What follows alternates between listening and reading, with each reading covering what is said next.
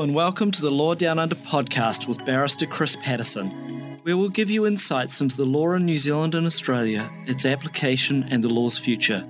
Each episode features a new guest who will inspire your interest in the law and give you a greater understanding of the legal issues that help shape our justice system here down under. We thank you for tuning in and enjoy the podcast. On this episode of the Law Down Under podcast, I'm joined by one of Australasia's leading sports lawyers, Aaron Lloyd, as we discuss the topic of the law of sport. Now, it's a lengthy podcast.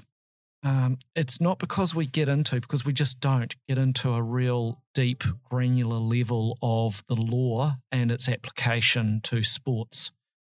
Uh, there just really wasn't the scope for doing that in this podcast. What we decided to do was cover a more general discussion, which would act as a really good, I guess, introduction to someone who's either considering becoming a sports lawyer, wants to learn more about what sports law entails, or is already a sports lawyer and wants to have a better understanding of some of the more policy levels surrounding the main key topics that involve sport, both at an international, national, and grassroots level. I found it an absolutely thoroughly interesting discussion, uh, and I got a lot out of it, and I'm sure you will too. So please sit back, relax, and enjoy this episode of the Law Down Under podcast. Today, I am very privileged to be joined on the podcast by Aaron Lloyd. Aaron is a partner in the Litigation and Dispute Resolution Division of Minter Ellison Rudd Watts uh, in Auckland. He specialises in trial advocacy, white collar crime, and regulatory affairs. He also does a lot of employment work, and one of his specialist areas, which we are going to discuss today, is that of sports law.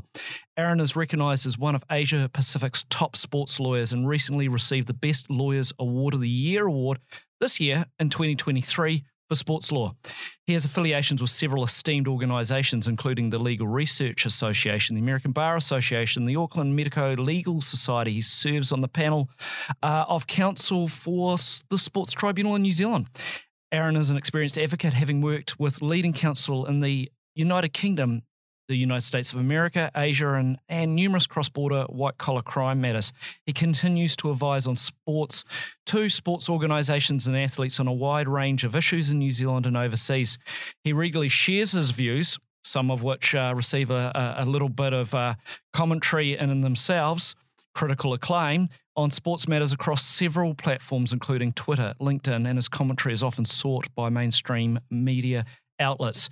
Aaron has and continues to be the trusted uh, legal advisor to a number of the top international rugby unions.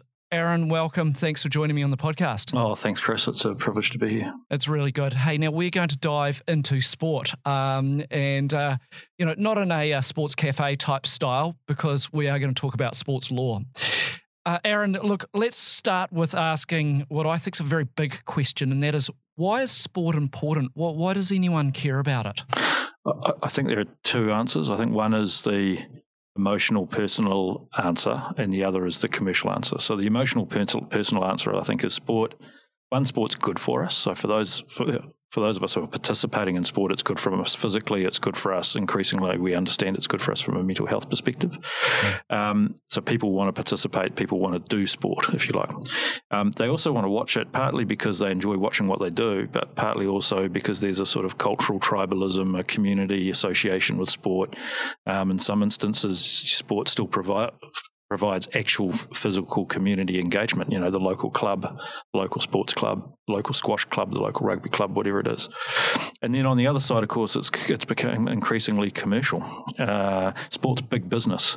You know, billions and billions of dollars are spent and generated by the sporting industry around the world. So accordingly, it's become important in that respect as well. Look, you know, you know, as you know, humans, we're, we're social creatures. Sport plays a, a vital role in uh, maintaining social adhesion, uh, etc. It, it, occupies a quarter of our news every night. Um, it, it really is such an important point. And I mean, for, for, for, for anyone who really wants to see how important it is, just turn up on any Saturday morning at any sports field and, and just see um, families children, you know, just how much commitment is put into it. And that's even, you know, at basic grassroots level. Yeah, absolutely. Totally agree with everything you've said about it. Now, um, it's an important matter. uh, it needs to be organised and, and, regulated to a degree um, so that uh, everyone's expectations of a critical pillar of sport, and that is sport is fair, um, is maintained. Let, us go to like a really high level before we start drilling down into. I mentioned grassroots before, right down to you know sort of neighbourhood sport. Um, at a high level, there's a couple of organisations. One of them is uh, the Olympic uh, uh, International Olympic Committee, the uh, IOC. Um, where do, what role does that committee have in sport? So the IOC's ambit really is around. Um, well, effectively, the focal point is running the Olympic Games, both the mm. Summer Olympics and the Winter Olympics. Um, and, and and in doing that, it creates a sort of an umbrella federation, if you like, that all of the sports that wish to compete in the Olympic Games become members of.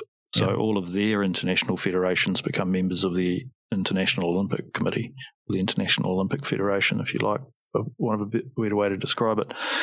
So really, the IOC becomes the focal point for a number of sports which we sort of know as Olympic sports, right? So mm. the, you know, athletics, swimming, you know, judo. There's a lot of these sports which you know, the most prominent examples of them are when we watch them every four years at the Olympics. And in, in, in, in the winter area, you know, it's the, it's the sledding, it's the skeleton, it's the skiing, it's all those sorts of things. So the Olympic Federation, or the Olympic, International Olympic Committee, really serves as that umbrella organisation for a lot of those individual sports to then be a member of and participate in the Olympic environment. Yeah, and of course, you know, winning or succeeding at the Olympics can not only change an athlete's life, but it can actually uh, alter a whole nation. I mean, suddenly, um, if we take New Zealand, for example, you know, we win some medals in canoeing. Um, all of a sudden we're very proud about canoeing and, and we're proud as a nation. So so so winning on the Olympic stage does have uh, significant well-being effects uh, right through uh, to, to to the nation that's represented. Oh, look for sure, but it also depends on how you define winning, right? So mm. one of the debates in sport. In particular, one of the debates in sport funding is how do you fund sports? Well, we historically have and still continue to do so fund sports according to uh, ability to get medals yeah. uh, at the Olympic level, right? Um, and that's one definition of winning, right? So mm. unquestionably, you know, if we if we if we're having athletes medaling, they're winning, and that's good for, as you say, it's good for the sport, it's good for the psyche of the nation, and so forth and so on.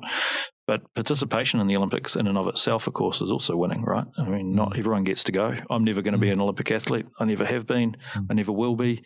Um, the percentage of people who are um, at the le- level required to be able to compete at the Olympics is pretty small.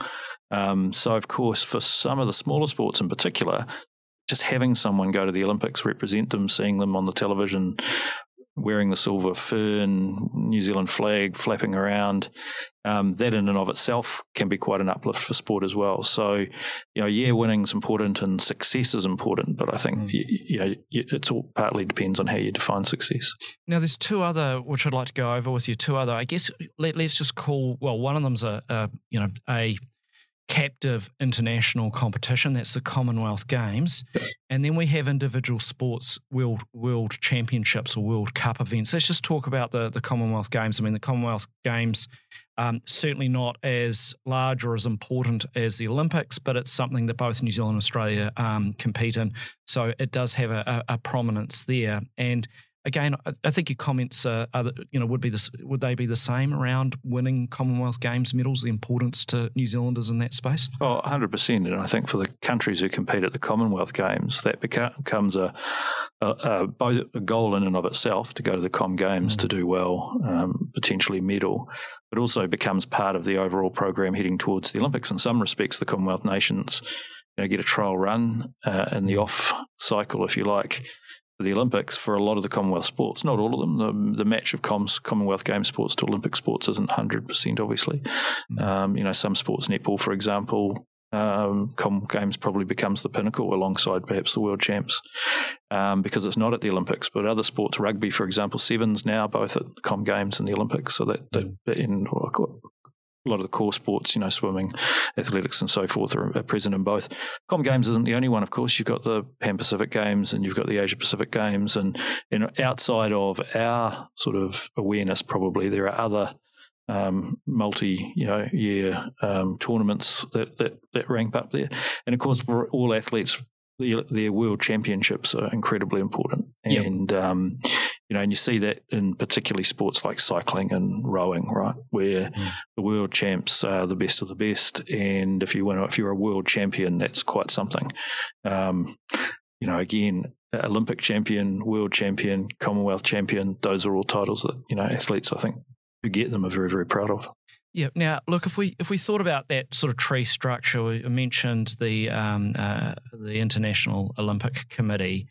Uh, it will be working with um, individual sport national uh, international federations, and and I think that's a good segue to talk about World Cups and how they're organised because it's those international uh, sporting federations that are responsible for organising their respective sporting code uh, world champs, World Cup, um, and of course, there's a number of them. You know, the more famous ones that we, we hear about are uh, you know, FIFA for um, football, uh, FIBA for basketball, uh, World Rugby for, for, for rugby union, etc. Uh, how those organisations, uh, what sort of governance structure do they generally have? And you know, where where does uh, you know what role could, can lawyers play in those those organisations, or even the International Olympic um, Committee? You know? yeah. So look, as I say, the IOC really focuses around the two Olympic games, the Summer and the Winter Olympics, and becomes a, in one an organisation organisational body for those events, but two, and a body that all of the sports that wish to participate in those events have to be part of from. Mm. And then they set certain rules and will influence actually the rules of the of the sports, um, particularly around things like selection, eligibility, uh, um, uh, doping, all those sorts of things. Mm-hmm. Uh, then you're right. You really look at the top of the tree uh, as the international federations for the sports, and they're effectively member organisations. So um, the international federation will be made up of all of the national bodies for that sport around the world. You know, oftentimes in excess of hundred uh, member uh, members of those international federations. Or basketball in excess of 200. Right, there yeah. we go. Yeah. Um, you know, and and those federations, those international federations, will be formed by and made up by representatives from all around the world. Now, now some of them have different um, uh, constitutional and voting structures. Some of them might give um, you know more votes or more positions to some some of the bigger or more established um, uh, national federations.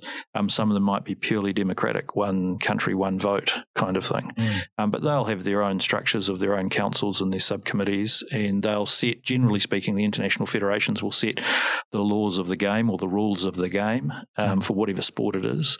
Um, so the sporting rules, the on field or on court sporting rules, um, and those will get promulgated out. And then the national unions at each each level, New Zealand, you know, the New, New Zealand example of you know, basketball or football mm. or rugby or whatever it is, uh, will generally then take those international rules and regulations, so not just the on-field rules, but also the regulations around how the, the sport sport more broadly will be managed, um, and then implement them in either the international versions or in a sort of localized version of those rules. And then those national bodies, New Zealand Rugby, uh, Basketball New Zealand, for example, they will then become the governing body responsible for the sport within their jurisdiction, so within within within New Zealand. Yeah. So starting at the at, the, at that international level, so as you've said, uh, it's made up of uh, member member nations, member states. Uh, they generally have, um, from an uh, I guess a, an organisation point of view, a clear delineated split between governance and uh, and operations. So the, the, the, governance is, is usually with most of these uh, international federations is, is on some form of elected basis. They'll have a president, they'll have a committee, um, they may even have regional committees sitting in there. Um, uh, but the actual doing side of it, the the execution, um, there'll be a, there'll be a secretary, a general secretary of some form, or you know, chief executive officer uh, at that international level. Is that followed? That model roughly followed in, in national sport, like when we get down to things like the New Zealand Rugby Union, yeah. basketball New Zealand, football New Zealand, etc. Yeah, look, it is. So generally speaking, you'll have um, if you want to divide it, say, saying governance and operations, mm. the operations will be the employees of the organisation, right? Yeah. Starting with either the CEO or general secretary or general mm. manager or whatever you want to mm. call um, him or her, um, being the boss, if you like, mm. and then they will employ a bunch of staff, and the staff will do jobs, and it'll be their actual job, right? Like their paid day to day job. You know, in an organisation like FIFA. Mm. Um, will have hundreds, if not thousands, of employees, I would imagine. Um, and you're right, all around the world because they'll have sub uh, organisations as uh, well, regional offices, or regional offices, or in region, regional uh, organisations. Um, uh, and then, yeah, when you get to the local level, generally mm. speaking, that's right. I mean, it depends on the sport, right? Because mm. because oftentimes you'll still find too that there's a distinction between paid and volunteer, between the operational staff and the governance staff. Oftentimes, and certainly in New Zealand at least, and in fact around the world, in my experience, the governance people uh, involved in a sports organisation will often be unpaid and often be volunteers, even uh, uh, amongst the most high profile and perhaps wealthier sports. Mm. Um, whereas your operational team are your day to day employees or employed by the organisation to make the sport work. Yeah, and and I guess that then flows down to when you get to the more local associations that are members of the of the the national association. If uh, so, um, when we've got a, a national organisation, say based in Wellington for a sport, doesn't matter what the sport is. Well, they could be based in Auckland, wherever they're based. They're going to their membership will be regional Correct. associations, yeah, or clubs, or, or clubs. It, it depends yeah. on the you know for, for a lot of the a lot of the sports will have will go into regions or zones. So you'll often hear, hear the reference to zones. I think you know both basketball and rugby league often refer to zones for their uh, regions, and then below them there'll be um, the sort of either the sort of city-based type uh, uh, structure or club-based structure, but eventually getting down and, and, it, and, it's a it's a cascade, right? The international federation, national federation, and then whatever the structure is underneath it, mm. and essentially the same pattern does fall through, even down to your local club, right? Your local yeah. club will, by and large, be almost almost all volunteers, but maybe they hire a groundsman, or maybe they hire a caretaker, or maybe they hire a bar person, or something like that. So even at an operational level, your local club might have, your local club might have one or two employees, mm. um, or contractors, um, or it might be entirely uh, uh, volunteer based. But that's generally the structure flows down, and local clubs are members of perhaps the regional affiliated to the regional organisation or affiliated direct to the national body. Then the national body is affiliated uh, to the international federation, and that's how um, we have this sort of slightly um, uneasy but at work structure where a sport is essentially governed by one group of people in a sort of linear fashion from the international federation all the way down to your local club. Yeah. Then occasionally in sport, of course, you get rebels who go, actually, we don't want to um, uh, play cricket according to the way the International Cricket um, Council has said we have to play it, and you have the Kerry Packer World Series type attempt at breakaway, and then that eventually comes back into the cricket family. Or, you know, in rugby, we've had a couple of attempts at breakaways, and eventually they've sort of come back into the family, so to speak. And from a legal perspective, it's really interesting, right? Because mm. you know, why, why do we think one necessarily and one necessarily one organisation should control that sport and all its variations all around the world. And part of the answer is that there's some legal structures that sort of make that happen. But part of the answer too is that you know, and you see it with these attempts to break away. Inevitably, those breakaways always come back into the fold. Golf's going through it at the moment, right? Between yeah. you know, and golf's a, is a fragmented sport anyway. There's no one uh, international federation, although the reality is Royal and Ancient and the PGA have sort of got together to almost create a de facto version of that. Mm. But the LIV thing in golf at the moment is a classic example of that, right? You know, what's to stop someone going off and setting up a slightly different version of golf? In this case, 54 holes and so forth and so on. You know, and we're seeing that play out. And I don't know, maybe that'll come back into the same one family as well, like a lot of the other sports have, or we haven't. But it does lead to that sort of tension sometimes. Yeah, and I, I guess in a way, to a large extent, eh, you know, at that international level, the the international federations um, uh, the one point they've got is they've got a monopoly, and that is if you want to participate in um, a in, world champs or an Olympic games, or the Olympics, Correct. then you must be a member. Yeah, and okay? those become the factors, right? So the golf yeah. one's a classic example, yeah. right? Which is, um, uh, I don't know what the status is going to be of LIV golfers who mm. might want to go to the Olympics, right? But if mm. the if it was the case that they couldn't go to the Olympics, then the question becomes, well, is that a big enough penalty or draw card to mean that you're not going to go with the rebel breakaway. In rugby league and in rugby union, it's been things like, like international test matches, particularly rugby union, right, where the pinnacle of the game is international rugby, right? You wouldn't hmm. necessarily say that about rugby league, um, and you wouldn't necessarily say that about some other sports. You know, basketball, is just a sport you've had a, a, a heck of a lot of involvement in. You know, one question there is whether the international game is really the pinnacle of the sport, um, and rugby unquestionably it is. So one of the ways in which I think the World Rugby, World Rugby, um, formerly the International Rugby Board, um, are able to maintain a pretty comfortable control over the game all around the world is ultimately everyone's wanting to look up to the same thing, which is international rugby. So that's the carrot they've got, which means they don't necessarily need the stick. Yeah, and there's also um, an issue of funding, but we might come back to that in a second. Um, going more local, you know, here in New Zealand and Australia, and, and just dealing with national sporting organisations. Um, how are they governed? Like, what, what's the? Let's we're going to talk a bit about law here.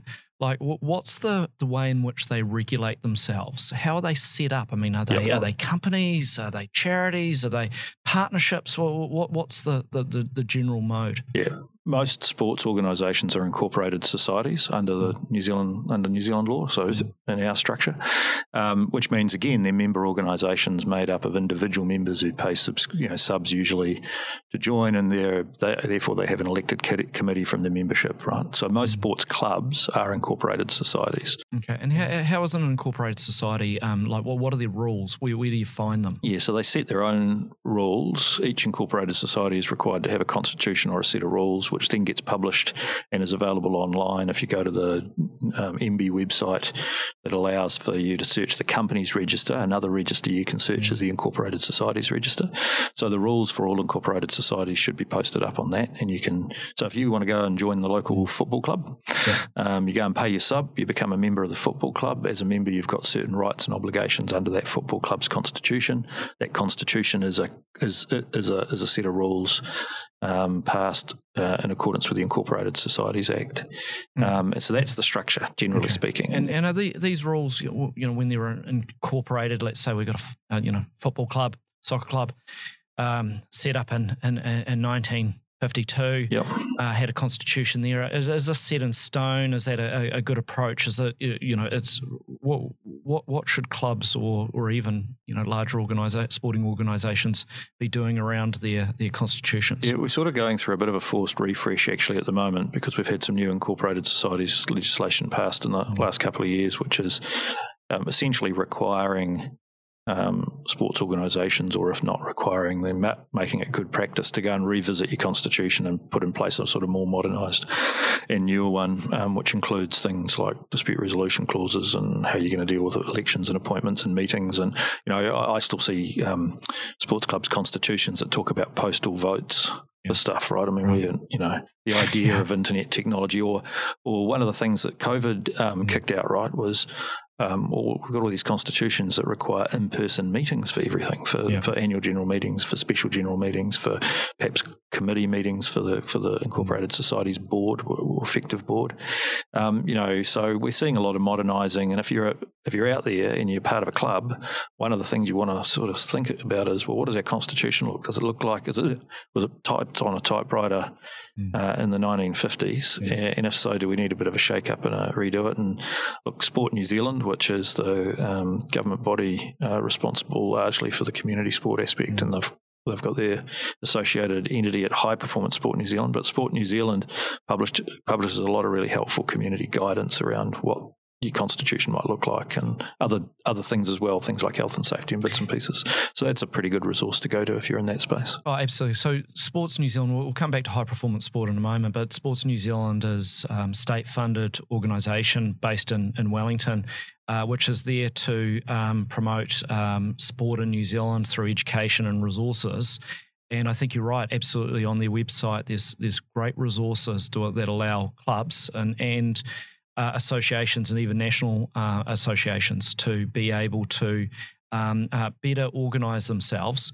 Because running a sporting organisation isn't an easy business. No. I mean, you you you see where it goes wrong. I mean, yeah. you, you you often get dragged in to help out when there's problems at all sorts of levels, right? Yeah. So, you know, this week alone, I'm doing work with the National Federation, I'm doing work with a local federation, and I've just finished um, some judicial processes around club sport um, uh, this week. And, and look, one of the reasons is because passion runs high in sport. Yeah.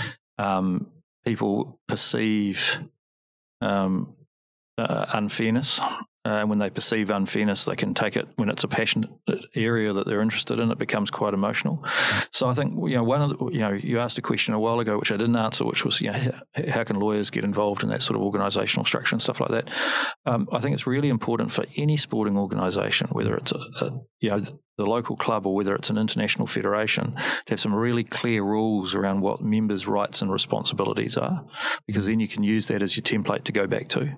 You need to make sure you've got um, fair, open processes around electing committees and decision making, so that if people don't like it, they can vote them out at the next election. You know, um, you need to have some really fair and clear processes around how you're going to run your organisation, because then you can fall in a in a time of crisis or in a time of dispute, you can fall back to those really clear um, processes and say, look, we're following the, we're following the processes because so much around sports disputes is process driven. Are we following the right processes?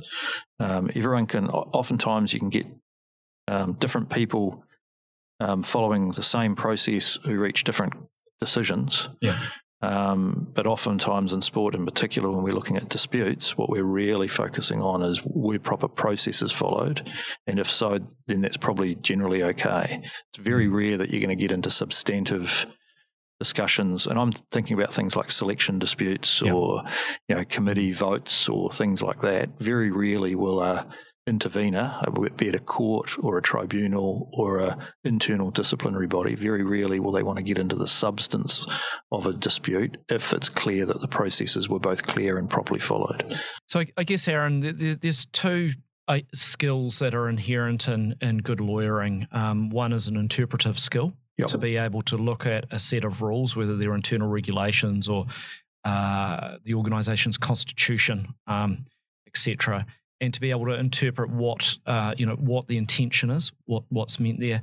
And then the second set that's inherent in, in good lawyering is, is is what I'm hearing you say, and that's really around um, process and procedure. You know, meeting natural justice. You know, to ensure that uh, everyone has had a, a, fair opportunity. Yeah, and I think overarching both of those, Chris's judgment, right? Mm. Um, uh, objective objective judgment. So one of the reasons why sports lawyers um, get called in uh, to mm-hmm. disputes is because they are an objective, skilled um, person, mm-hmm. and the objectivity and to be able to look at things dispassionately is really important. But also the judgment to be able to look at it in the context of the sport, the context of the of of, of what's going on that's really important as well because rules on their own are just rules. You've got to put them into context to, to be able to apply them. Look, I'd agree. I think interpretation um, and adherence to process and natural justice and contextual, objective contextual judgment. Those would be the th- th- three things that I think sports lawyers really need to be able to focus on. Yeah, absolutely. And and look, I mean, in a way, maybe this is a bit of call out to the to our profession is is there's great opportunities that exist for lawyers to get involved in sport and make a real positive difference, um, whether it's at their communities or, or beyond. Um, because so much of sport is underfunded and it's driven by volunteers, and lawyers have a, a great skill set where they can add a lot of value to that and make a real positive difference. I mean, you know, I, I know from your perspective uh, and also from mine, you know, we've both got a lot uh, out of being involved in sport. Um, it's it's a way in which we can get involved and, and, and really make a make a positive difference. And and and look, you, you actually see it. I mean, you, you see it on a on a daily, weekly basis. Um, uh, the the type of work that we do. A lot of it, some uh, some of it is behind closed doors, not necessarily in the in the public sphere, because we're resolving things that that need to be dealt with at that level. Um, and then some of it is is, is, is more almost granular and and you know deal, dealing with a lot of the administration that just has to be done. And if it's not done, then the wheels fall off the, you know, fall off the bus. Yeah, yeah. and look, and I'd say a couple of things about that. First is, look, I agree with you that sport needs more people volunteering, particularly mm. on the admin and organisational side of things, the officiating side of things. And if you love your sport, whatever your sport is, mm. ask yourself, is there a way I can um, volunteer to get involved to because if there is yeah. and contribute, you yeah. should. And whether that's through coaching your children's teams or refereeing or umpiring your children's teams if you've got children, or whether it's going and volunteering to sitting on a committee to help them make decisions, uh, to sit on a judicial panel um, for particularly lawyers, right? Um, a lot of sports uh, have rules to set up judicial panels to deal with internal sporting issues, either conduct or on field or off field conduct issues. Having a lawyer to be able to sit on that panel and just help manage that process is really, really helpful. So there's plenty of opportunities to get out there. I um, uh, or and look, and if you want to be a sports lawyer, right? Mm. So if you want to get into being a sports lawyer, um, getting you got to you got to start by volunteering and doing a bit of pro bono stuff. To be honest, because yeah. the in New Zealand the sports industry is not as wealthy uh, as even in Australia, let alone going up into the, you know, the states or Europe um, uh, or a lot of the Asian countries. Which means a lot of the sports organisations around the country can't afford to be paying commercial rates for lawyers to be doing work for them. Right, mm. so there's plenty of opportunities to do some either low fee or pro bono work to assist uh, either athletes or sports organisations. Couple that with a bit of volunteer work in the sports industry, whether you're refereeing, umpiring, sitting on committees, whatever it is you're doing. If you're a sport, if you're a lawyer wanting to get into sports law, doing a little bit of that is a good way to get a bit of uh, experience and, and, and to get a sort of bit of that judgment, build up a bit of that judgment, contextual, objective, contextual judgment I was talking about. Yeah, and also understand, I mean, sport in itself is its own. Um, I mean, one part of it you could look at it as an industry, but it's it's also it's its own culture. Yep. There's Agreed. things about sport that are that don't uh, line up with commercial considerations. You know, there, there, are other interests and you know values at stake. Yeah, And, and, that's the contextual bit, right? That's why I talk about sort of objective contextual judgment. That's that's the contextual bit. Yeah. And and look here in New Zealand again, you know, you, are absolutely right. There's never enough money. Okay. Um, but we're also part of a, a, a, a, South Pacific community or a Pacific community, the, the Pacific, our Pacific neighbours. They have even less money, Correct. And, and but they have the same issues that they've got to deal with at sporting level in terms of um, running their sports. Uh, so there's great opportunities there um, for, for volunteering and yeah, pro bono work. And Chris, for me, right, so when I started doing sports law work, what would be 14 or 15 years ago now, I did a lot of um, either volunteer or pro bono or sort of assistance across the board. Now I do less because a lot of a lot of the work I now do is sort of at a, at a, at a sort of higher, more complicated level that's pretty well funded actually. Um, but I still do some, right? And in particular, a lot of the now the lower cost or the pro bono work I do will be focusing on, um, you know, helping the islands with their sport, particularly in rugby. I do a lot of work with um, the three Pacific Islands that are prominent in rugby uh, almost all of which um, out of World Cup cycle anyway is on a on a sort of pro bono or sort of friends basis. Um, uh, and I also still volunteer in the community, so I referee rugby, um, both club and, and school kid rugby on the weekends. Um, I get a lot out of that personally. Um, uh, as well as as well as it helps me professionally. Unquestionably, I'm a much better rugby lawyer for being a rugby referee. Um, and I, I think that is un, unquestionably true. But also, it's a way in which I can contribute to a sport that I love and I get a lot out, a lot out of at a professional level. Yeah. Look, um, refereeing, glad that you raised that. Um, I, have heard it said at a basketball level, and I'm going to assume the same as um, for, for rugby. Is that there's great opportunities for, for New Zealanders to get involved in refereeing. Um, particularly at an international level, because we're, we're perceived to be um, very unbiased and um, and very fair. And uh, so the, the reputation of New Zealand referees is very high internationally across multiple sports.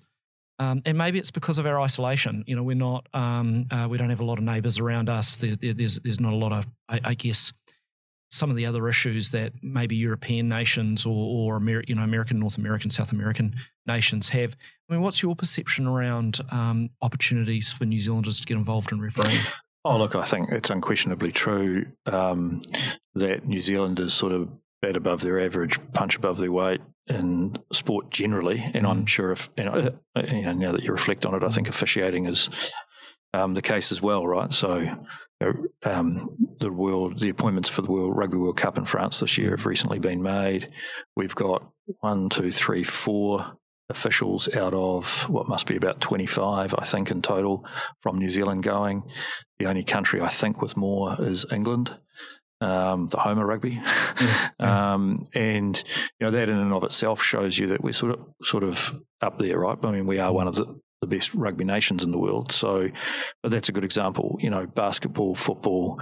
I, look, I think that's true. I, maybe the geographic isolationism helps, but I th- think actually the predominant thing is sport in New Zealand culture is really significant. As you say, twenty five percent of the news every night, uh, sports news and you know, and we do well, right? You know, every Olympic Games, New Zealanders are looking for the medals per capita table, right? Because yeah. we want to see how we're doing, given how small we are.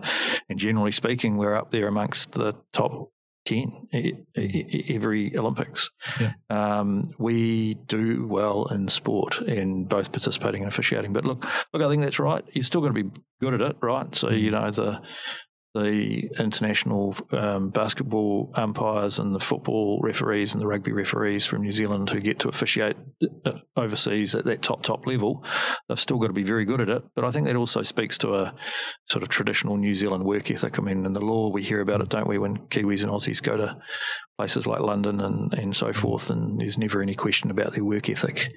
Um, and I'm sure that's true for officials in sport as well. Can we talk about um, the role that schools play here in New Zealand in sport? Um, uh, I mean, we, we, we, we, could, we could take any sport. Let's just take rugby, for example. I mean, school rugby is, is, is a big thing to a certain extent, you know, at, at that age group, that teenage years possibly much bigger than than club rugby for um, uh, for you know young you know young men, young women who are who are, who are playing sport. Um, how does school uh, sport fit in with the structure that we were just talking about before here in New Zealand?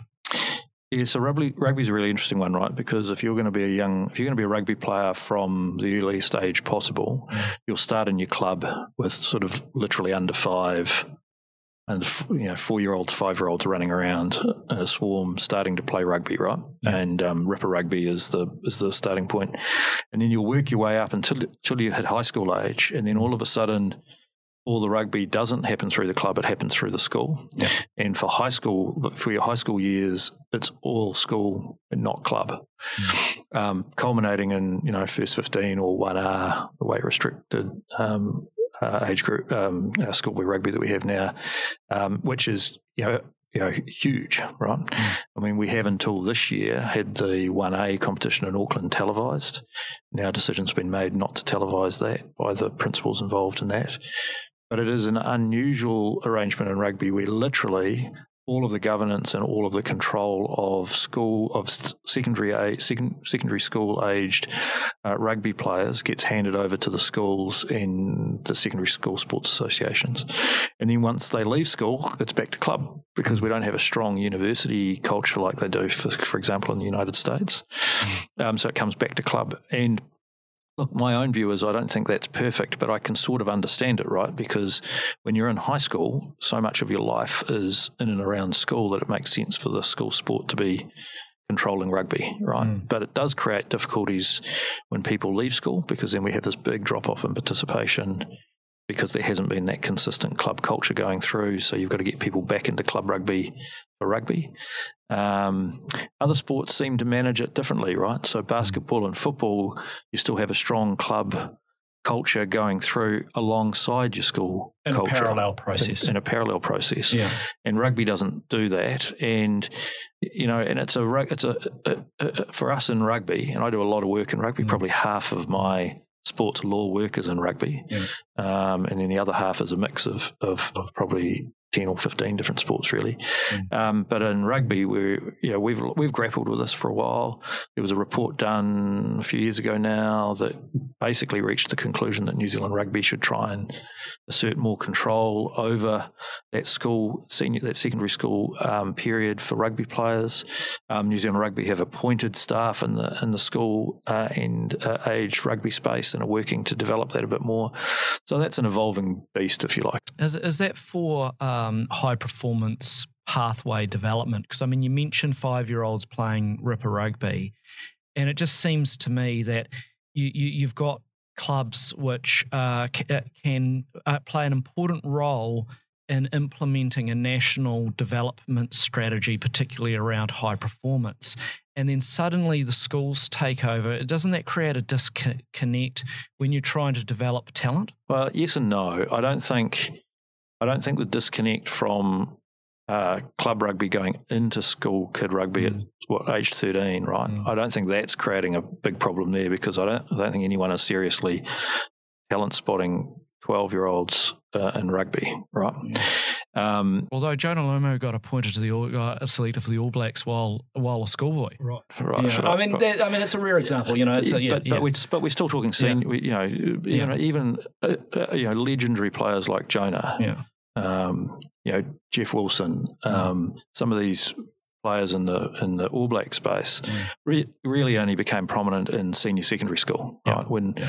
when Jonah was running around on the flank at Wesley College at mm. aged fifteen, right? That's when people started paying attention to him. So, mm. look, I don't think the club transition into school is a problem at all in terms of um, elite development, but mm. there is a, and it, and it, doesn't seem to be a problem the other way around, right? But what you are getting now is this sort of situation where 17 and 18 year olds are coming straight out of school and going into professional rugby. Mm. But actually, I don't, to give credit to New Zealand rugby, they're not just focused on high performance um, development pathway. And in fact, I, I, hes- I, would hazard a guess and say that on this topic, mm. you know, how do we deal with schools controlling secondary rugby and then the need to transition to clubs and mm. how do we respect both uh, all of the needs and interests around mm. that? I actually think their primary focus is around participation.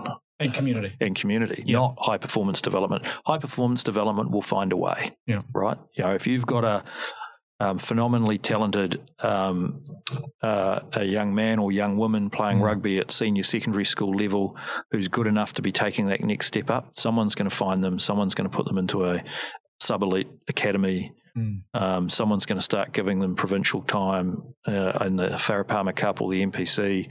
Plenty of school girls playing in the Farah Cup. Plenty of school kids going into NPC pretty pretty quickly, and occasionally occasionally playing in it when they're still at high school. Yeah, oh, I guess, um, Aaron, if if it's if it's not broke, why try and fix it? Like, I mean, if it, if the system works, um, a large part of it depends on priorities and and um, policy around these things. I mean, I'll just take football as an example. Um, now, many years ago, I think it was 2018. Uh, New Zealand hosted the the FIFA uh, Under 20 World Cup, Okay, and uh, it was a phenomenal event in New Zealand. Amazing to be able to just go and watch, you know, the you know the future stars of of the biggest sport in the world play, playing here in New Zealand. You know, yeah. the I mean, they were young men, um, you know, nineteen type thing. To watch Portugal play against New Zealand, I mean, it surprised me. New Zealand scored a goal against Portugal. Portugal actually won in the second half with two goals. Um, it just, but the one of the one of the big differences um, in that particular sport is um, what they call time on the ball. So um, I, I, read a while ago, I thought it was an interesting statistic, was that a 19 year old Argentinian representative player for, the, for their uh, age group representative team will have done over 14,000 hours uh, on a soccer ball, you know, literally. Whereas, uh, and I don't know how, how Football New Zealand comes up with these things, but they they worked out that their players at the same age be lucky if they've done seven thousand hours. Um, it's just a it's just a matter of time, you know, on you know playing the sport, and, and then also I guess having you know all the resources. I mean, Argentina have billions of dollars to throw at football. New Zealand's New Zealand's not the same, and that does make a difference. Look, it's also yeah. it's also a much more complicated picture than that from a socio-economic and and um, and even geopolitical point of view, right? So, you know, if you compared young Indian cricketers to New Zealand mm. cricketers, right? Or you mm. compare young Argentinian footballers to New Zealand footballers, or you compare you know, I don't know, young New Zealand rugby players to mm. Portuguese rugby players, right? Mm. You're just going to have this prevalence of there is just more emphasis and more time spent on those things, right? You know, mm. cricket in India is like a religion compared to what it is here, right? So, you know, young cricketers just spend more time playing cricket. I imagine mm. young Argentinian footballers just spend more time playing football. Yeah. Young New Zealand rugby players just spend more time playing rugby. So I think, you know, it's going to be a much, much broader question than just resources within the sporting organisation. It's also going to have some big socio-political um, implications, implications and questions, right? And, and, and, and it's also a policy issue. So we talked before about sporting New Zealand, and, and you and you also mentioned, um, you know, I guess I guess you'd call it it's associated entity high performance sport. Um, I, I, think they just sit in the same office, but they've just, you know, they've got different roles, the general manager across both of them. Now, that's funded by New Zealand. We've got a minister of sport. I think Grant Robinson's still our minister. Yep. Um, but a large policy that's been underlying in New Zealand for a long time is is one of um, of, of Kiwis winning medals to inspire other Kiwis. Um, do you have any views on that as a as a broad general policy?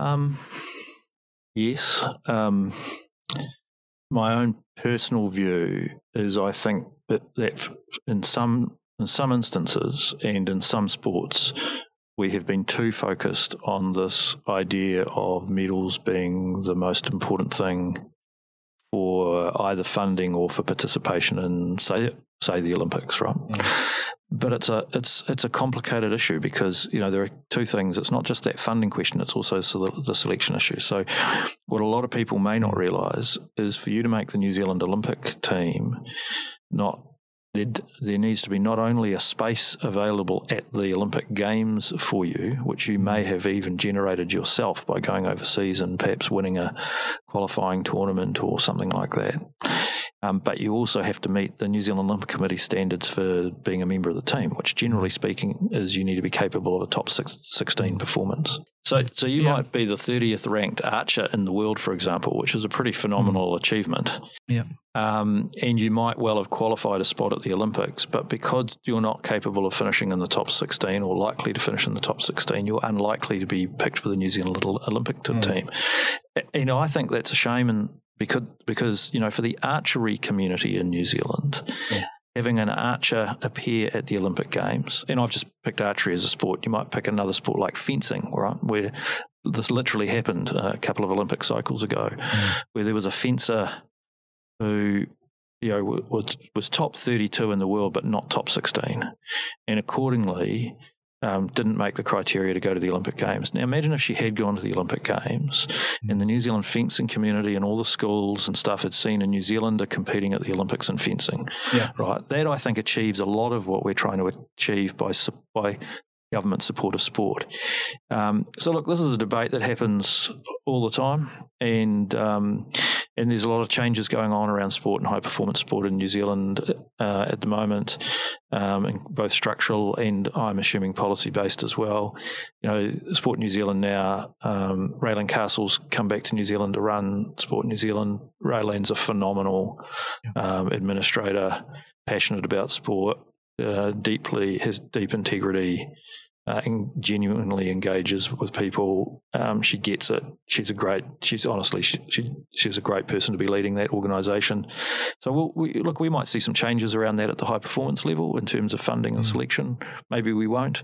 Um, because uh, of course on the flip side we don't want people just going for the sake of making up the numbers is, is, our, is our sort of philosophy either, right? So you've got to get a balance there. The balance that NZOC has now consistently struck for the Olympics for a number of cycles now is top 16. Some, port, some sports set higher expectations. So I've acted for, and, and look, uh, you know, I'm not entirely objective about this, Chris. I've acted yeah. for a number of athletes, um, either for athletes who have missed out on selection when they've sat outside perhaps that top 16 or it's been debatable whether they're in the top 16. And I feel for those athletes really strongly and I feel for their sports when the sports have wanted them to go. Oftentimes the sports take it in the neck because people think it's the sport that's not selecting them, but it, it oftentimes isn't. The sport might have put them up for selection and then they've been turned down by the NZOC.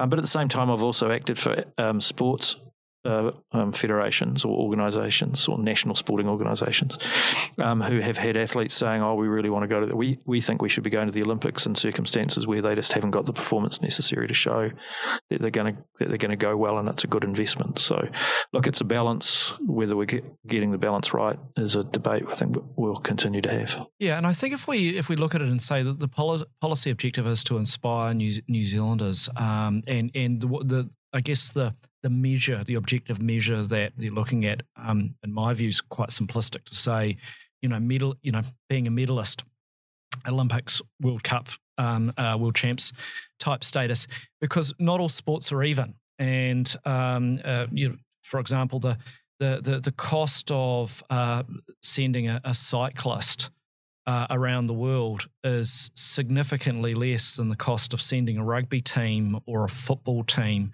or you know team sports generally because of our isolation. You know, we're the further furthest country away from from everywhere, and um, and, and it, it, it's super expensive. So it's hard to to find the funding to to move around. Yep, and you've also got to have you also got to have fair ruled across sport, right? So if I'm a competitive rower, mm. right, and I'm and I'm maybe ranked 24th in the world and comfortably top 20, but not comfortably top 16. But we make an exception for the fencer or the archer, mm. who's you know ranked in the 30s perhaps, but because their sports you know needs a bit of a boost, we send them, but we don't send me. Then there becomes that unfairness then between sports too. So look, mm. I can understand. I look, I understand the top sixteen criteria, and I understand the funding models mm. um, around, um, for particularly the Olympic sports we're talking about, yeah. um, around Olympic performance. Um, do I think it's perfect? No. Um, have I got a better idea? Probably not. Mm. so, you know, look, I just think it's something we just need to continually debate and evolve. Oh, absolutely. I mean, I'll jump in with, with a sport I'm a little bit biased in basketball. I mean, so so New Zealand in 2002 um, ended fourth in the World Champs. I mean, exceptional outcome for a nation like New Zealand because basketball is a massive global sport. Yeah. Um, you know, and look, the reality is uh, beating the, the, United States um, or, or, even beating our nearest neighbours, Australia, is, is often a big ask. Correct. But if we go back to inspiring New Zealanders, um, uh, uh, you know, I did my own a few years ago little informal survey with a bunch of school kids about naming at New Zealand athletes and uh, and I did ask, and I won't mention the sports, but these are gold medalist, Olympic gold medaling sports. Won't mention what they are. If these bunch of school kids could name any of these athletes, and and none of them could. And then I said to them, well, you know, can you name a basketball player? Now they all went Steve Adams.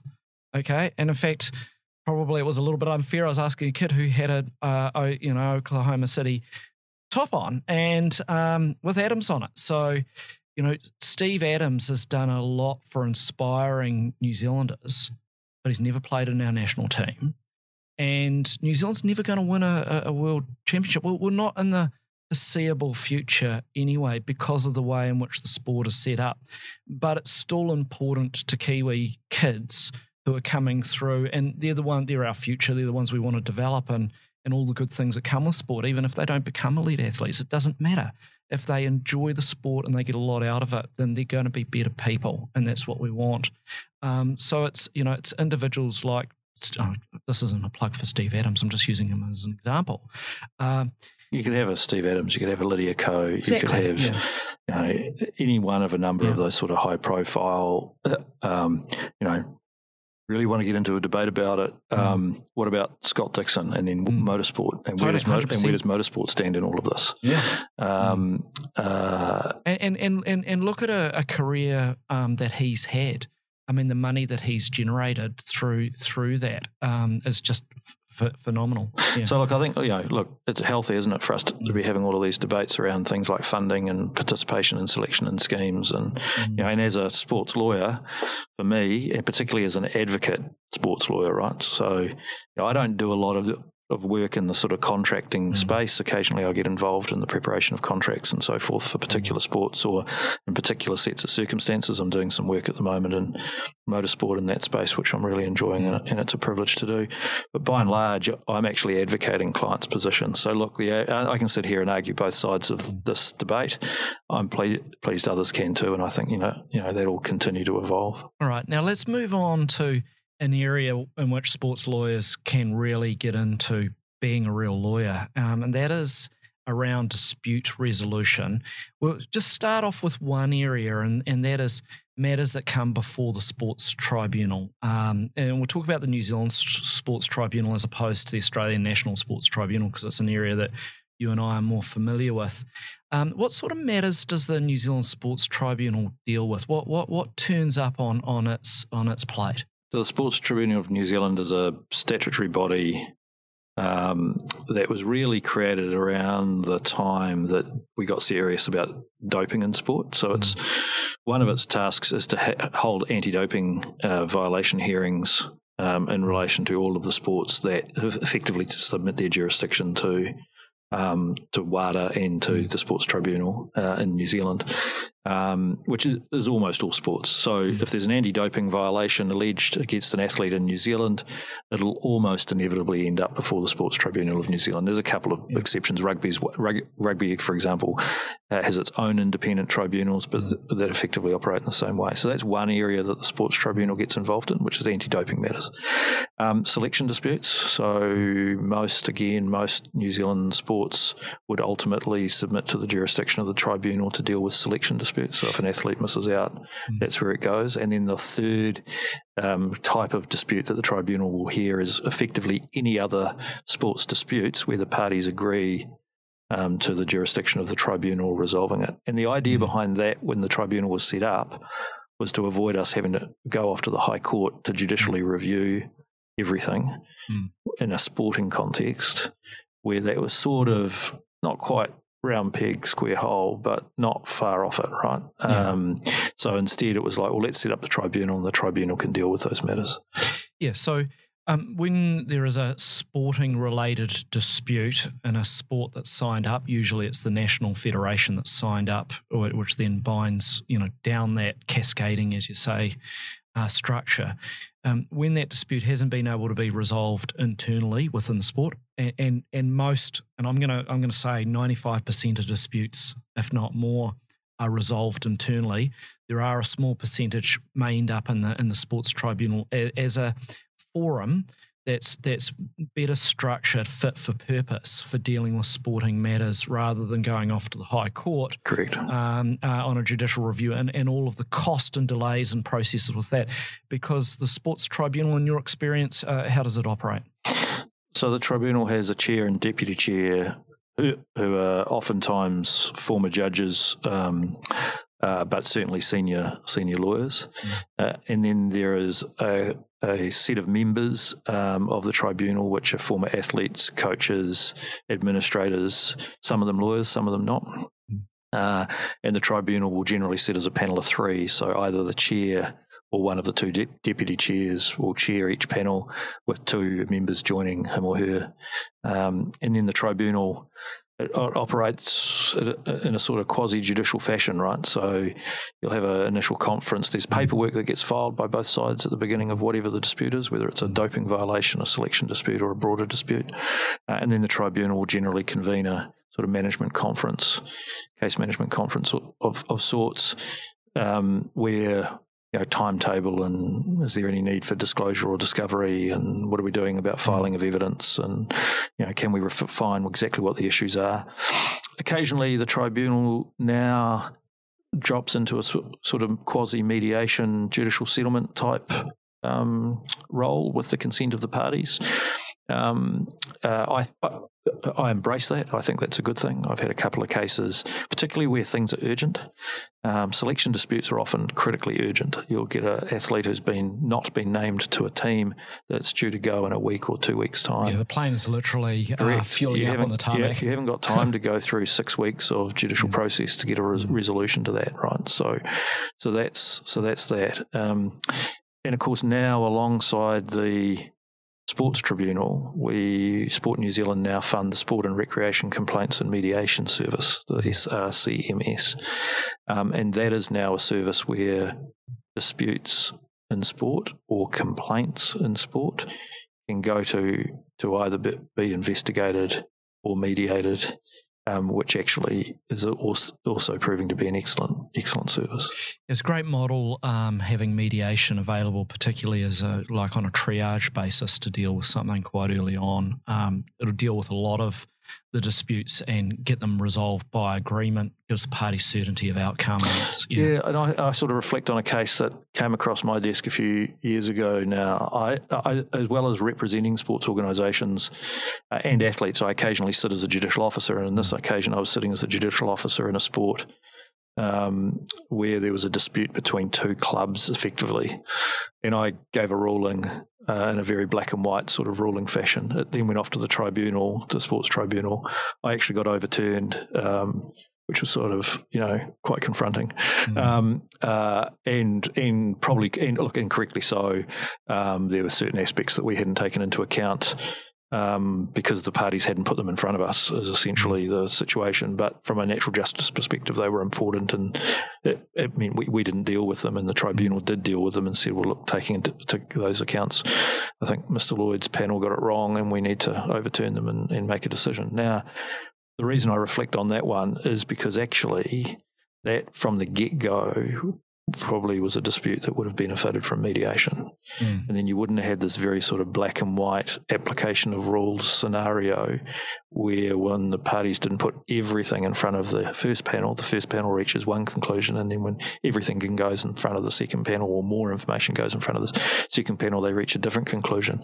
And it just became a very imposed outcome regime in a set of circumstances where often times you don't want an imposed outcome. What you really want is the parties to reach agreement on where they go to. So, and and and and, and more so at the um, club and community level than at the elite level, right? Mm. At a club and community level, you're all there with a common purpose. You're all there because you love your sport. You're all there because you want to run a good club to run your sport. If you're having a dispute inside your club, really, you should be trying to resolve it collaboratively rather than going off to get someone to tell you what to do. Um, and that's mm-hmm. why I think mediation in sport as a growing area is is an absolute godsend.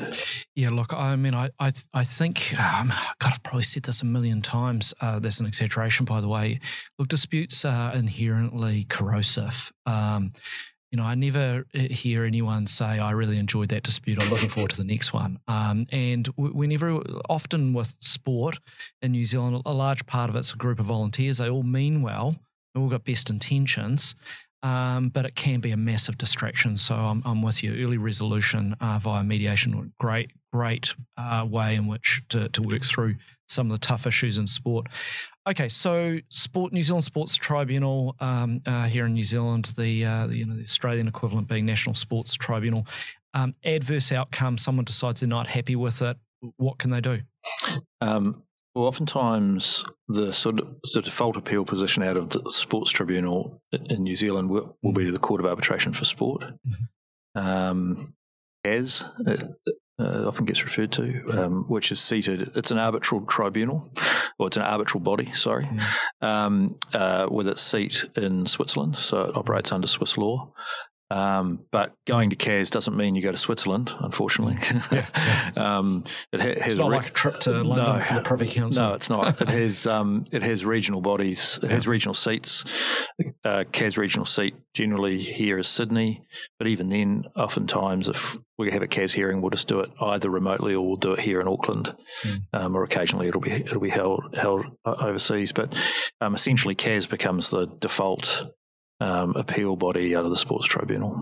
And um, look, again, not doing a massive plug for, for David Williams, um, who's probably uh, one of New Zealand's um, most successful, um, very capable arbitrators has uh, has sat um, with CAS as as an arbitrator, and he was a, uh, uh, in the High Court, uh, resigned from there to, to pursue arbitration. Colleague of mine at the Victorian Bar, uh, Ali Madeline, has just recently been appointed to to the Court of Arbitration Sport. So you know they're you know you're getting a really high caliber of arbitrator sitting in there, and there's three of them um, sitting there as a panel. Uh, so the, the, the, judgments generally, I mean, I'm sure anyone who's who's had an adverse judgment possibly didn't agree with it and felt it was the right outcome. But certainly, from my perspective, keen to hear yours. I mean, you, are getting really good quality judgments, uh, determinations out of the out oh, of CAS. unquestionably. Um, yeah, look, uh, look, like all all decision making bodies, right? Sometimes you think they get it right, and sometimes you think they get it wrong. Mm. Um, there's a saying, you know, you know, when you get to your highest uh, decision making body, whether it's mm. CAS or whether it's the Supreme Court or whether it's the Privy Council, you know, there's saying they're not final because they're right. They're right because they're final. Mm. Um, and and so look, you're always going to have a situation where if you lose a case you genuinely believe in, um, you're going to feel that you've got the wrong end of the stick. But in my experience, uh, both with the tribunal, um, win or lose, mm. uh, and with CAS, win or lose, um, I've always had an experience where I thought that my client got a fair hearing, it was well considered. Um, uh, and in fact, you know that's true of all of the sporting bodies that I, decision-making bodies that I deal with. Um, I've got to say, and and look, CAS, uh, you know, you're right. I mean, another, you know, Tim Castle, um, whom you mm. probably know, yeah. very very experienced barrister out of Wellington, been in the sports world. Um, representing athletes and organisations on and off for a very long time. You know, Tim's on the CAS panel. You know, and that just shows the sort of caliber, right? Tim's a very, you know, he's he's a very, very senior, very experienced, very capable sports lawyer. So not just lawyer, but sports lawyer. Understands the sporting context, has lived in the sporting world for a long, long time, and it's that kind of caliber. We have judges. Um, I had a CAS panel hearing a few years ago where the chair was a federal court judge out of Australia. Mm. Right. So um, uh, and a very senior federal court judge out of Australia, and she was excellent. And um, so, yeah, look, I think you know the CAS is sort of where, where you might ultimately get to, uh, but again, it can be time consuming, it can be costly, um, uh, and again, you know, oftentimes the tribunal acts as an alternative to that. But if you if you need to go there, you go there. But you know, preferably okay. not. So, a large part of uh, the Sports Tribunal and, and CAS's work is around uh, anti doping. So, there's the uh, World Anti Doping Agency, WADA. Um, what is it? What what's its mandate? What does it do? So again, WADA, international organisation, which all countries um, who want to implement anti-doping regimes in accordance with what has become the international norm have signed up to. Mm. Um, and every country will then have a national anti-doping agency. In New Zealand, that's Drug Free Sport New Zealand. In yeah. Australia, it's ASADA, the mm. um, Australian Sports Anti-Doping Agency. Mm. Um, and WADA sets the rules, right? So they set the international code around what behaviour is acceptable and unacceptable from an anti-doping perspective. So what behaviour constitutes an anti-doping rule violation or an ADRV? Um, and the other thing that WADA publish every year is the prohibited list, which is the prohibited list of substances and methods um, that if an athlete participates, uh, you know, can takes any of those substances or, uh, or performs any of those methods, you know, methods are things like blood doping, for example, mm. um, um, then they're in breach of the code. But the code's quite, um, you know, it's now become the universally accepted standard for uh, doping integrity in world sport.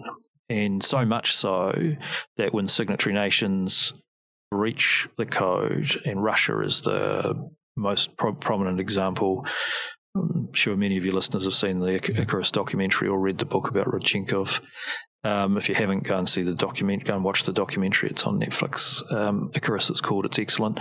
But that it, it, you know, it basically gives a catalogue of how the Russian Federation um, orchestrated an anti-doping program, program to get around all of the international norms promulgated at, at by WADA level. at a state level, yeah. right?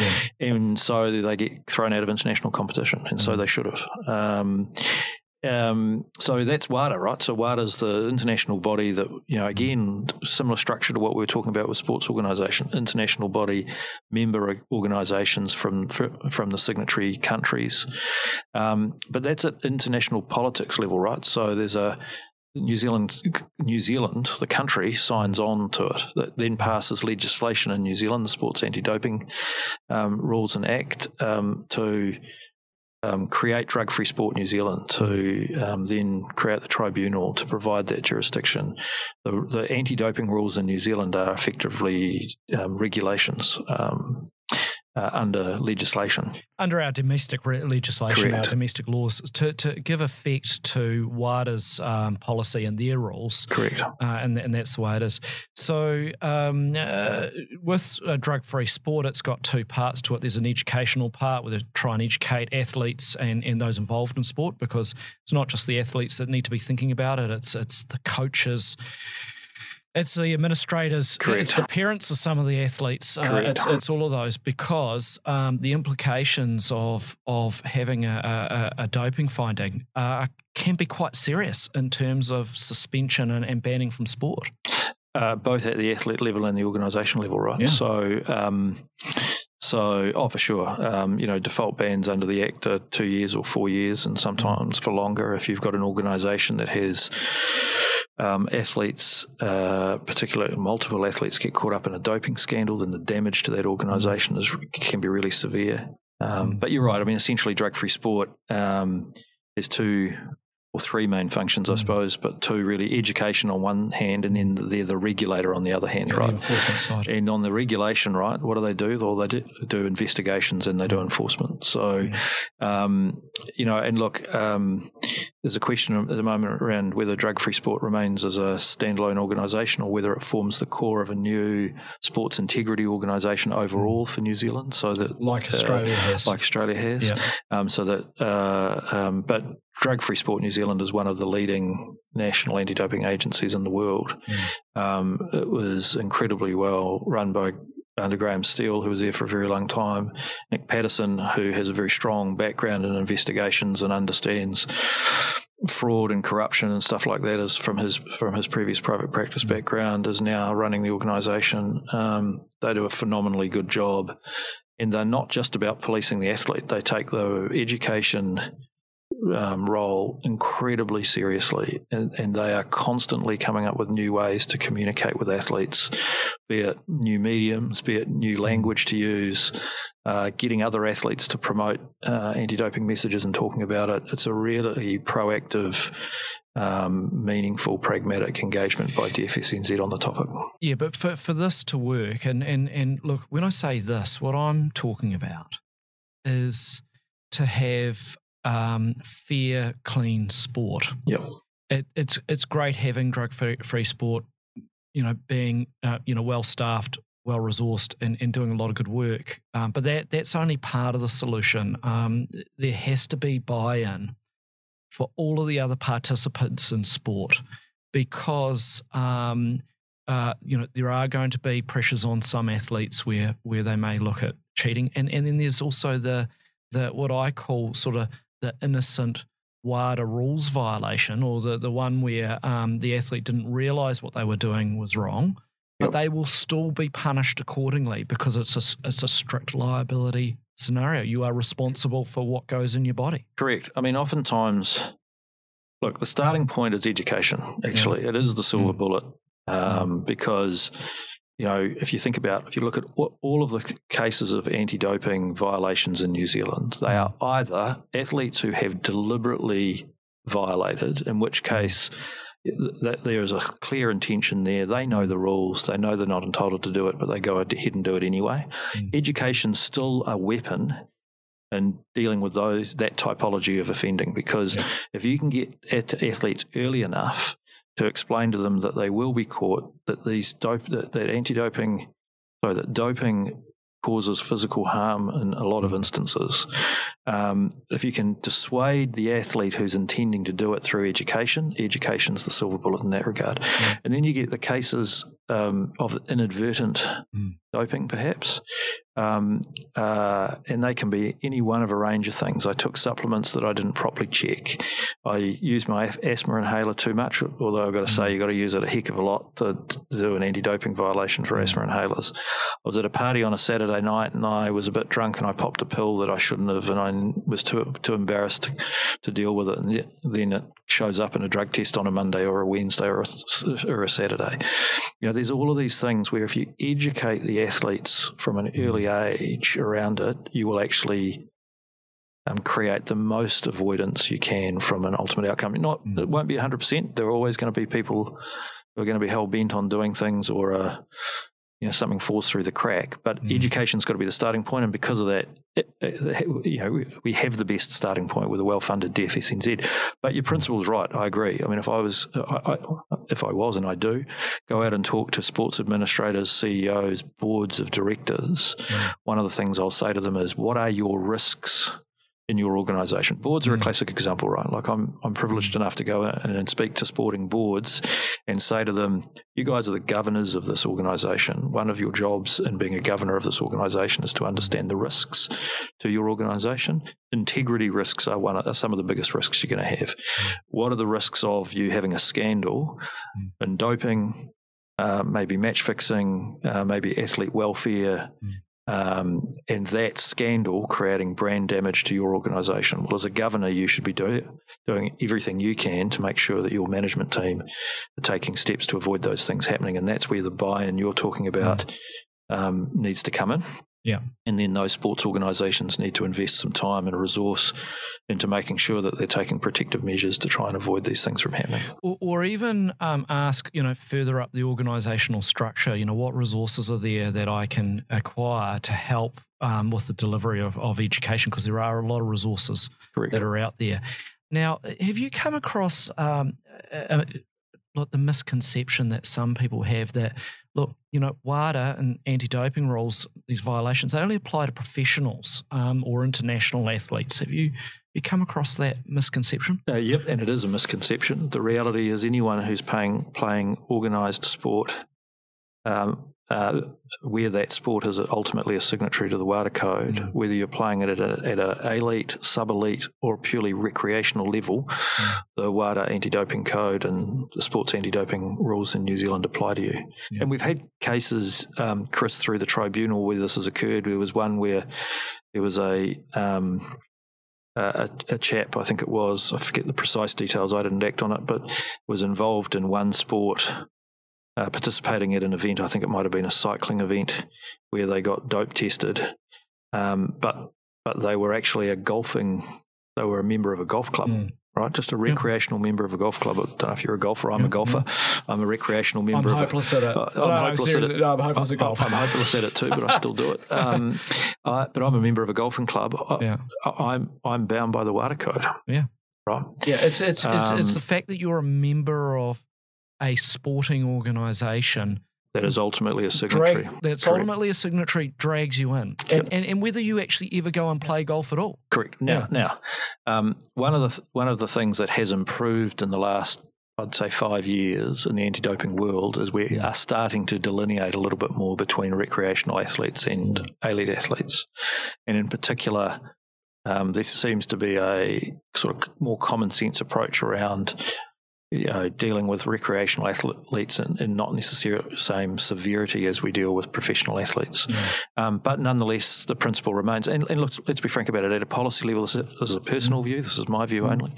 But at a, at a at a policy level, I don't really want to see a whole lot of government funding if going into the policing of anti-doping at sub-elite recreational levels, really, um, because actually that's not I think that, that we, we need that at the higher levels of sport where it mm. actually sort of matters more more. From a social point of view, of course it matters, and of course we want to be discouraging um, people from from doping at the lower recreational levels. Mm. But again, you can deal with that. You deal with that by education. If some you know, hack golfer like me thinks that if I take some kind of anti-doping supplement, which I'm ed- educated is banned because it's going to improve me in my recreational golfing that no one else cares about but me. Let's be frank. Yeah. Um, well, that's sort of.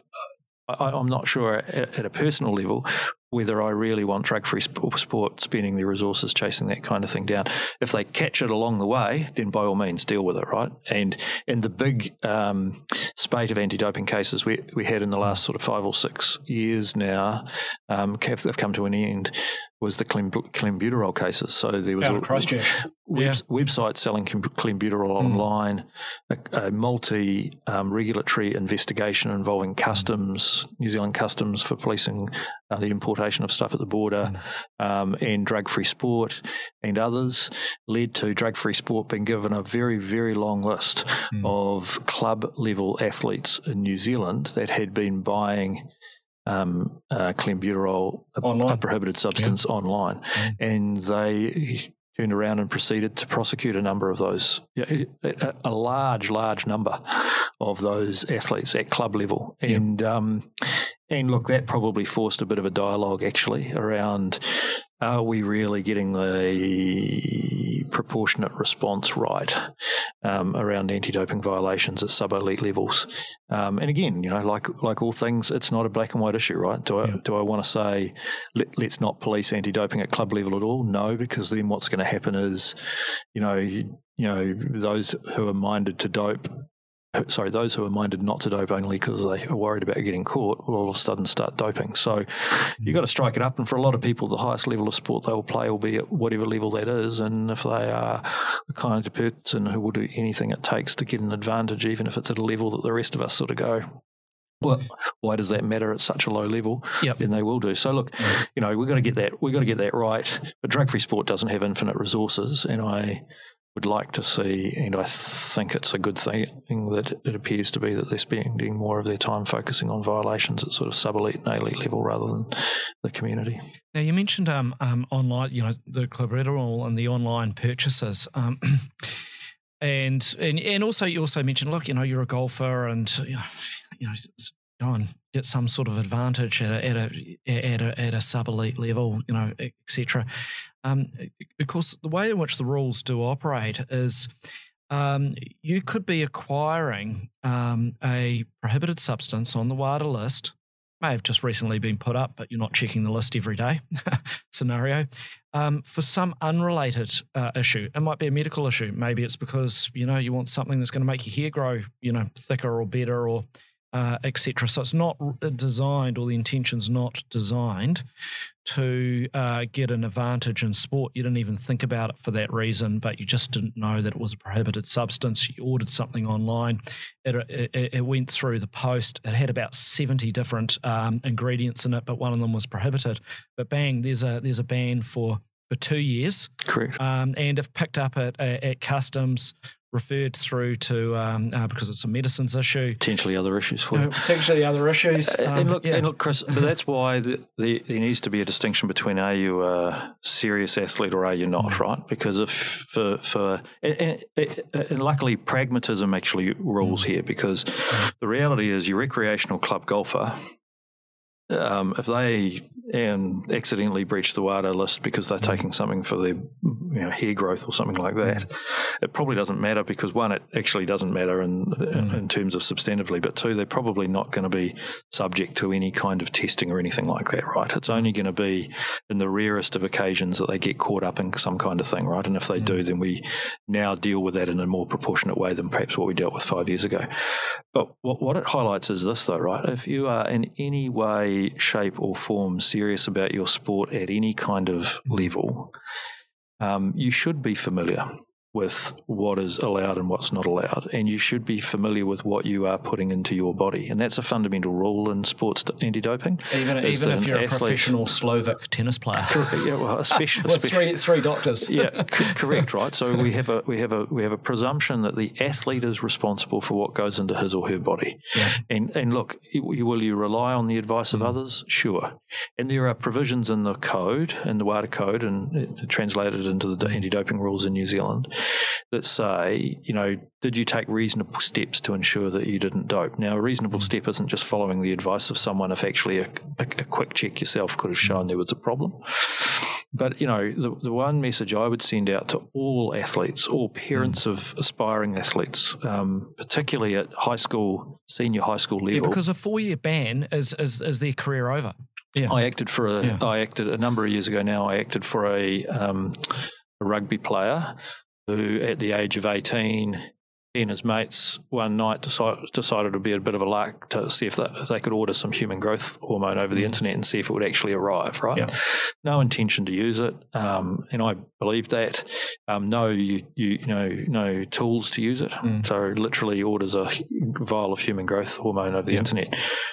Fast forward to the end of that case, a very talented young athlete leaving high school with the world at his feet in terms of potential to go and play, you know, cult level and then mm. senior level rugby, gets a four year ban. Yeah, right. and, that, and now, that's because that's an attempt. correct. Okay, and that's a violation in itself. Correct. Yeah. So, correct. so it's not just the issue of. So these guys thought it was a joke. Yeah. It yeah. wasn't a joke. It yeah. got treated very seriously, and that player got banned for for for um, four years. Now.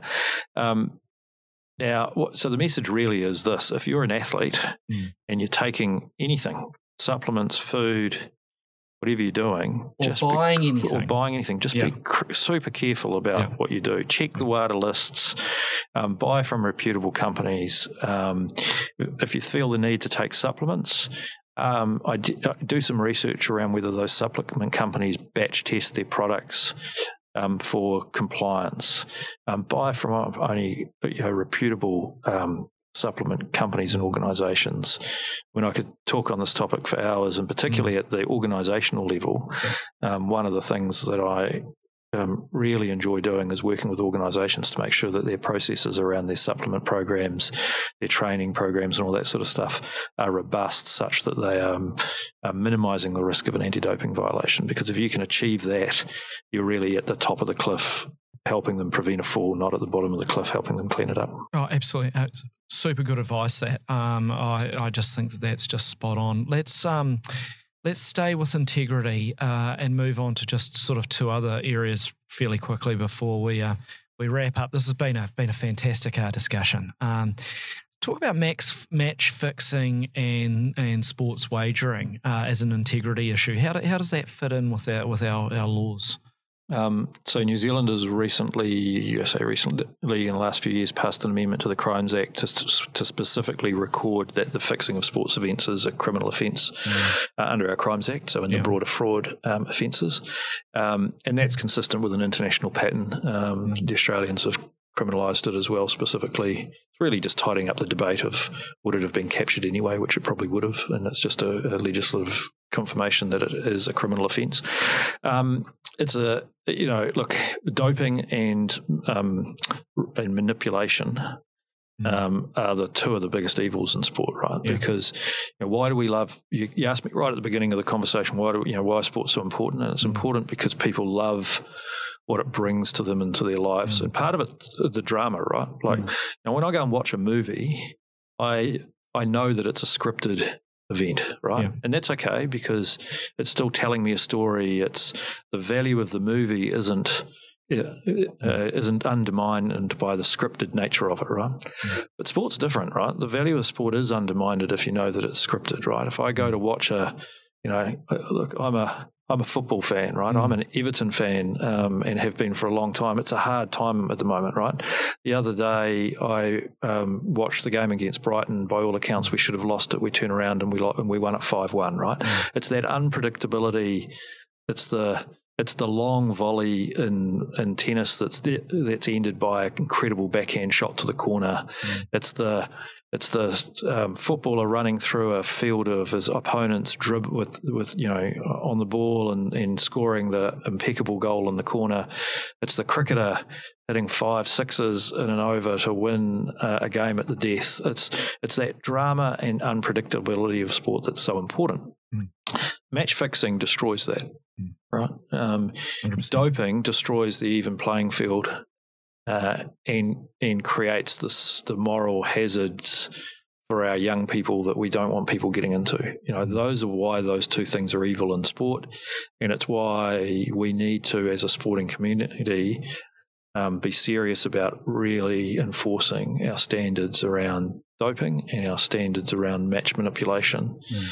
and you know what? Let's just, you know, no one needs to go and gamble, right? So having a ban around athletes gambling, having a ban around them sharing information, those things are some sort of obvious and fundamental protections that we need to do to try and prevent sport being manipulated, um, both by the athletes but by people outside as well. So, look, I'm you know, I've been involved in a couple of cases around match fixing. Uh, um, um, um, one I'm publicly on the record for is the Chris Cairns allegations when Chris was alleged to have match fixed posters winning a defamation tr- trial for successful defamation trial in England yeah. around those allegations. Um, I've seen um, um, firsthand, if you like, examples of corruption in sport. Um, Chris was acquitted, I think, right, rightfully so. That's a debate that people will no doubt have for a long, long time. But I have a, a very firm belief in not just uh, um, Chris not being found not guilty, but actually his innocence in, in, in, in that. Um, but nonetheless, what it did open for me was a window into a sport, in that case, cricket, where there is corruption in cricket, mm. in particular in other parts of the world, and becoming more sophisticated. And it's deeply yeah. unpleasant. Yeah, it's it deeply unpleasant, and and uh, again, I can only speak at a personal level, but I lost my love of cricket for a while because of what I knew about what was going on in cricket in parts of the world. Mm. Um, I've got it back. Yeah, I'm glad. It. I've got it back. I love it. Yeah. But corruption in sport destroys value. Mm. Um, and it destroys value not just for the athletes and the organisations, but it destroys value for the public, for me and you. For all of the participants. Yeah. I, yeah. I cannot imagine going to a sports event and still being passionate about it if I knew, even if I didn't know what the fixed outcome mm. was, but if I knew that the, the, outcome was fixed, it takes away the genuineness of it, the drama of it, mm. the beauty of the upset. Um, all of that. Yeah, yeah. And um, look, you know, tough time for for Warriors fans, and um, and and of course, you know, uh, you know, we talked about refereeing and the importance of that. We probably won't get into too much detail on that topic, but let's move integrity wise into one final area, which which is which is one that's incredibly important to me, and it's a growing area which I'm really pleased about. That attention's being put on it, and it's safeguarding. Yeah. Um. You know, we, where are we where are we going with safeguarding? well, actually, what is it? Let, us tell the listeners what it is. Yeah. Okay. So safeguarding is, is about the steps that sports take to ensure that the participants in that sport are protected and are safe and are yeah. safe. Yeah. Right. Yeah. And the most acute uh, and probably high profile area of it mm. the risk of child abuse with with our young people. With our young yeah, people, yeah, right? Yeah. So so so so that's probably and you know and we've got documentaries like Athlete A and mm. and yeah, some some really tragic stories, um, both overseas and sadly domestically as well, of young athletes who have been physically abused in, the sport environment. Now, mm. sport's not unique in that regard. It happens at schools, it happens in religious organisations, it happens in sporting organisations. Um, but we as a society, for a long time now, have said we've always said that's not okay. We're now doing more about it, mm. and in sport, part of that is about safeguarding. Yeah, and education, and educate the role that education plays within that. Correct, and yeah. it's not just about, but it's not just about sexual abuse or mm. avoiding sexual abuse. It's also about um, bullying behaviours more generally, and harassment, you know, one, harassment, yeah. um, uh, discrimination, mm um, and bullying. So, you know, safeguarding is is is, is about athlete welfare mm. and participant welfare, not just the athletes, by the way, also other participants in the mm. sport. And it's about saying that you know threats to people's well-being and welfare, whether that's from discrimination, harassment. Mm. Bullying, physical abuse, mental abuse, none of those things are okay. So mm. safeguarding in a broad sense is about making sure that you've got you're doing your best you can as an organisation to be alive to those risks mm. and to have the right policies and processes in place to try and minimise those risks. Look, um, look, absolutely, Aaron. It's um, unfortunately there can be a bit of a grey line, and and having good uh, policies and and clear procedures setting around that uh, helps give people some guidance that the line isn't so grey, that there is uh, there is above the line behaviour and below the line behaviour. I mean, I just use one example, and, and while I think you know child, you know, school sport is is fabulous. I mean, it's a great spectacle to watch. You've got young people who are who are trying their hardest. You know, there's a bunch of volunteers giving them support, and the parents are all there, all wanting the best for their their child, their team, etc. But some parents can take it a little bit too far um, with their enthusiasm. That really can detract from what sport is actually all about. Um, and, and I've seen some appalling examples uh, uh, over the years. Um, one piece of advice I remember giving some people once, um, you know, because I, I, mean, you're a parent, aren't you? You've you, you've had to had to turn up on Saturday mornings in the rain, yep. etc. Do all of that is um, is that for and there's there's been research done on this. Is that when children have been interviewed about what they get out of sport, okay, as such, and they list a whole lot of things like you know I get to play with my mates, you know, um, you know, get to feel good about myself, etc. And then they're asked about the things that they that they don't like about sport. Um, one of the things that sits really quite high, um, it's quite subtle, but it's quite important, as they as they as they as they talk about parents um, uh, yelling and screaming from the sideline, whether it's yelling at the referee, yelling at the other team, or even yelling at them. Okay, it's just not a great, doesn't create a great experience for them. So the advice that I sometimes often give people is to say that the best thing a parent can ever say to a child is, I enjoyed watching you play. And, and if you just leave it at that, the research says that that child will continue in that sport in most instances and will have a positive outcome.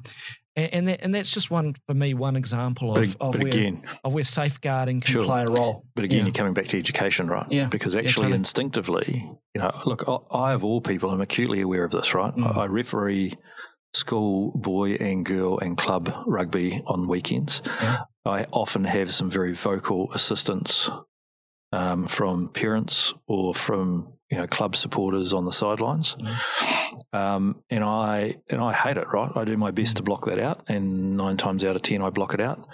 But occasionally, you don't block it out entirely. Oftentimes, right. So I'm acutely mm. aware of the problem from my point of view, right? Let alone the mm. participant's point of view, and I get that and I see that.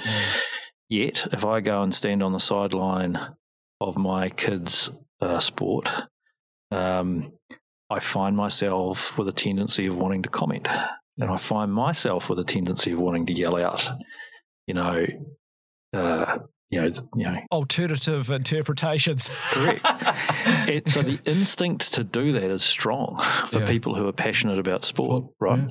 And and we we sort of joke about it, don't we? But how many times are we yelling at the TV when we're watching sport at home, right? Mm. So, and of course, in the when I yell at the TV, I yell at some of my very good, good friends who are, v- are very senior referees in, in, in sport at the TV Mm. in a way that I would never speak to them. Right? Why? Because instinctively that's what I do. So that's about education and about reflection and about awareness because, and, and, and about and, cu- and culture as well. Yeah, I think co- culture co- plays correct. a big part in it. But nowadays, often sometimes I think hockey do this, Mm. rugby do this, uh, football does this. You'll often show up, particularly at younger kids' events, Mm. and there, there'll be a, a sandwich board on the sideline that says that sets out some rules around uh, behaviour. Mm. And the best ones are the ones that have very short messages. Right, right. This is not the World Cup.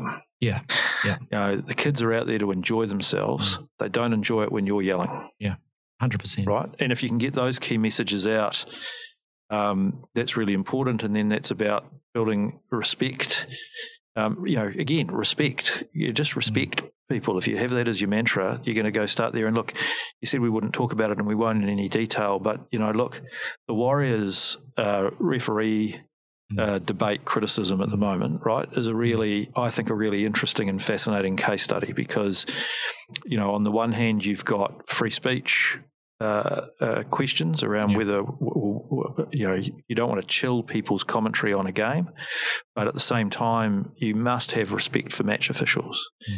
And to go out and suggest, as was initially suggested, Mm. that match officials were cheating, that's a in- deliberate intention. Um, I It's an attack on the integrity of the sport. it, Yeah. well, and it's attack Yeah. on the, the integrity of those individuals. And Mm. I know as a, uh, albeit community level match official, the worst thing that someone could accuse me of doing is, is if they genuinely were accusing me of favouring one team over the other, because I know that, you know, you, when you're officiating a sport, you're focusing on the picture in front of you, and oftentimes you don't even see the coloured jerseys, let alone think about who the teams are or who the mm. players are. Right? You're looking at the, the, the thing. On the other hand, though, if match officials, and I'm not mm. endorsing or otherwise comments in relation to the NRL referees, but if they're getting stuff wrong, that, that needs to be debated and needs to be explored. And and and uh, so, well, look, particularly when they're professionals, and there is a difference between a professional yeah, referee but, and, a, correct, and, but, and, an amateur. But at the yeah. same time, you can't expect perfection, right? No. Because we don't expect perfection from players, right? When a player goes out and drops a ball or you know, does a studs up tackle or you know, or dribble, you know, or um, you know, commits a, a, foul of some kind, we write that off as an incident and, and you move on, right? And and but we're we're terrible at allowing that, that same kind of leniency to match officials, yeah. um, and we need so you know. We've also got very selective memory. Oh, like, 100%. I mean, we will we will yell at a at, at an adverse referee call and we'll talk about it and debate it possibly for weeks, months, even even and, years. And we're silent about the ones that go in our team's favour. Yeah, exactly, and that's yep. that's that's that's the point. But as long as it's look at the end of the day, if the refereeing's bad, it's fine as long as it's not biased and it's balanced. it's got to be well, you know, and maybe it isn't fine because yeah. we want to learn lessons. Well, and even yeah, as a match official, right. right. If I go and have a bad game as a match official, that's not okay. I mean, mm. it's sort of you know the great scheme of things, it's not, not going to matter much.